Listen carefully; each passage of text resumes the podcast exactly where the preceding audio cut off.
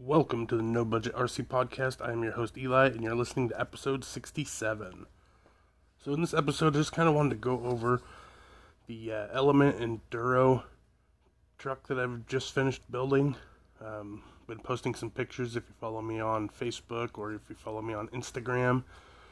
Both of those you, I can be found at No Budget RC Podcast. Um, if you follow me on either one of those, you've seen the pictures. How this build came about is uh, here in the wintertime up here in Washington, pretty much the only people that are getting out RCing are the crawlers. So I just kind of been kicking it around for a while, building another crawler. So I was on eBay one day and I found basically found an element frame and axles. And it had some shocks on it, but they were not the correct shocks, and one of them had a bent shaft. So I picked that up from eBay. And then uh, I was considering running the uh, Proline Power Wagon body. And so I was just kind of looking at getting prices, and I found one on eBay that was already painted. I really like the paint job on it. it did like the weathered paint job, and uh, it was on an auction. So I went ahead and I bid on it, and I basically got it for about what you would pay for a clear body. I mean, I did have to pay like 10 bucks shipping, so. But it, I won it, already painted. I really like the paint job on it. Uh, picked up a transmission from my local hobby shop. And I built that with the uh, 11.83 or whatever it is, basically 12% overdrive, and put that in there. I then picked up, I was looking at getting the Element Enduro shocks. I cannot find the shocks, in a complete kit with everything. You had to buy all the parts individually, from what I could find. And honestly, it came. It ended up being pretty expensive to buy all the parts individually and to build the factory shocks. So what I ended up doing is buying a set of Traxxas TRX4 shocks. Um, these were brand new, pulled off of a uh, model. You know, a lot of there's a lot of places that buy new models and strip them down and sell the parts. So I just picked those up because I've had really good luck with them in the past. They uh, don't tend to leak like a lot of the other shocks, and they're just pretty decent set of shocks. So I just picked up the TRX4 shocks because they were a lot cheaper.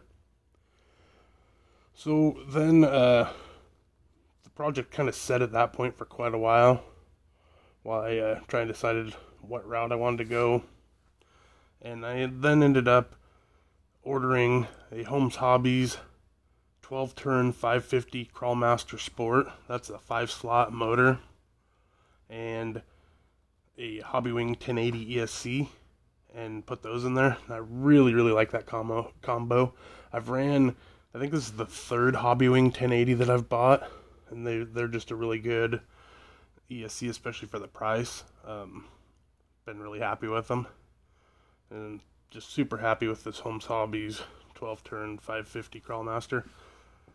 This is the second five slot motor that I ran. I actually, in an SCX 10.2, I ran the um, Radon five slot 16 turn, the motor that actually comes in the element.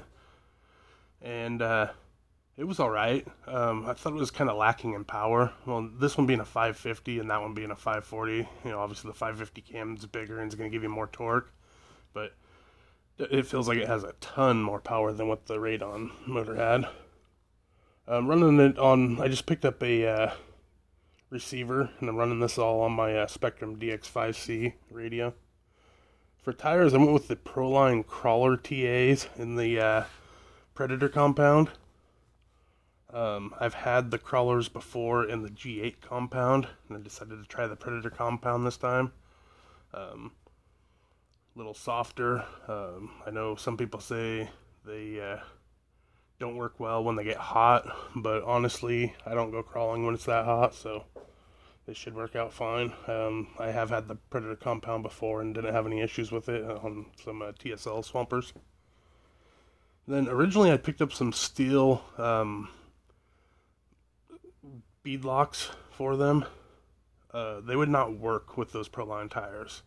They were from Amazon, and uh, they just like the way that the the bead is stamped when you as you would clamp them down they were the clamping type as you would tighten down the screws, the bead would just the angle of it would just push the bead of the tire out.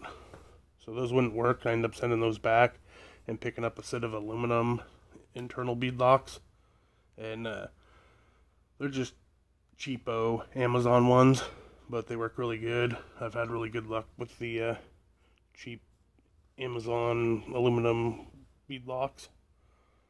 And for a servo, I'm just running uh, the 20 kg cheapo servo you can get from Amazon. You can usually find them for about 16 or 17 bucks on Amazon. This is the third one of those that I've bought. I run one in my Tekno EB 48.3 and I've ran one in a SCX 10.2 and I've had pretty good luck with them. My only complaint is they're they're a little slow, but they have decent torque and I have yet to break one. So I just went ahead and ran went with that in there. And all in all, it turned out looking pretty good. Um, probably gonna end up picking up some more stuff for it. Um, like I'll probably end up getting some bumpers down the road.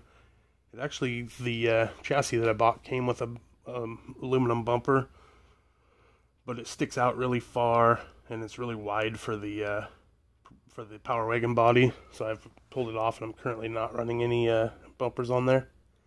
I've only ran it around my house a little bit. I haven't taken it out yet and really put it through its paces, but uh, plan on doing that soon.